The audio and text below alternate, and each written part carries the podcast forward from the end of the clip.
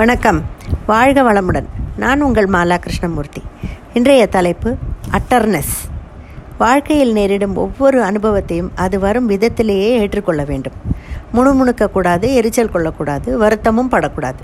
மகிழ்ச்சி அடைவும் வேண்டாமே அமைதியாக இருக்கலாம். செயலும் விளைவும் எப்போதும் அன்றாட வாழ்வில் உண்டு.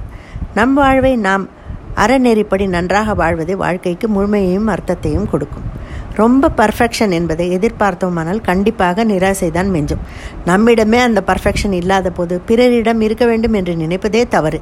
அவரவர் கையில் ஆர் பையில் எத்தனை பைசா வைத்திருக்கிறோம் என்றே தெரியாத போது பிறர் பையில் என்ன உள்ளது அதில் எவ்வளவு பணம் இருக்கிறது என்று அல் அல்லல்படுவதோ ஆவல்படுவதோ தேவையில்லாதது. சமமான தரைப்பரப்பில் நீங்கள் ஒரு மண்மேட்டை உருவாக்க விரும்பினால் வேறு ஏதாவது ஒரு இடத்தில் நீங்கள் பூமியை தோண்டி மண் எடுக்க வேண்டி இருந்திருக்குமே. பள்ளமின்றி மேடு இல்லை கண்ணீரின்றி கழிப்பு இல்லை. எனவே எப்போதும் சமநிலையில் இருக்க வேண்டும். அகில உலகமும் நமது போகத்திற்காகவே படைக்கப்பட்டுள்ளது. அனைத்தும் அனைவரும் இப்ப இப்ப இப்பரந்த உலகில் தங்களது விருப்பத்திற்கிணங்கவே செயல்பட வேண்டும். அவரவர்களது திட்டத்திற்கு உலகம் முழுவதும் இணங்க வேண்டும் என்று மன அமைதியற்ற மக்கள் கற்பனை செய்வதுதான் அடிப்படையான தவறாகும். இந்த உலகத்திலிருந்து இன்பத்தை பிழிந்தெடுக்க முய முயலக்கூடாது. அதைவிட நல்ல பாம் நல்ல பாம்பின் பல்லில் இருந்து அமிர்தத்தை எடுத்துவிட முடியும். தோல்வி ஏமாற்றம் கலக்கம் துன்பம் இவற்றைத்தான் நாம் சந்திப்போம். அதைவிட உலகத்தின் உண்மை நிலையை புரிந்து கொள்ள வேண்டும். உங்கள் வளர்ச்சிக்காக உருவாக்கப்பட்டது இந்த உலகம். ஒவ்வொரு அனுபவத்தின் மூலமும் புத்திசாலியாக ஆன்மீகத்தில் பழுத்தவராகவும் மாற வேண்டும். அனுபவமே சரியான கல்வி. நமது இன்பத்திற்காக இந்த உலகம் உன் உண்டாக்கப்பட்டிருக்கிறது என்று நினைப்பவன் முட்டாளே. அனித்யம் அசுகம் லோகம் அசாஸ்வதம் துக்காலயம். இந்த உலகம் முழுவதும் பொய்யானது என்பதை நம்புங்கள்.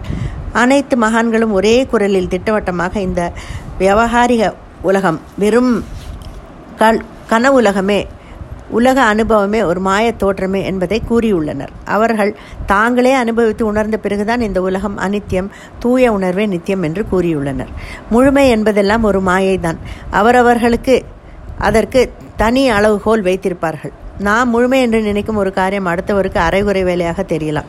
அதனால் இந்த எதிர்பார்ப்பு என்பதை நாம் மட்டுப்படுத்தி கொள்ள வேண்டும். எதிலும் நிறைவு ஏறு நிறைவும் இன்பமும் பெறலாம்.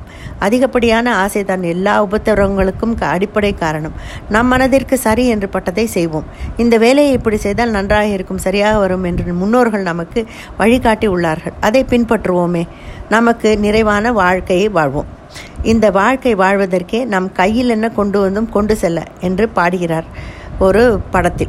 அதுபோல் நம்மை நாமே கேட்டுக்கொண்டு நிம்மதியாக வாழ்வோம். பிறரையும் மன அமைதியோடு வாழ வழிவகுப்போம்.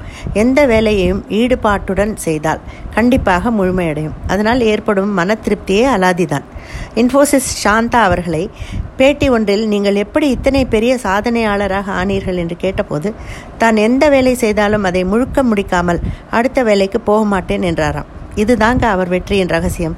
நாமும் பின்பற்றுவோமே. நன்றி வணக்கம்.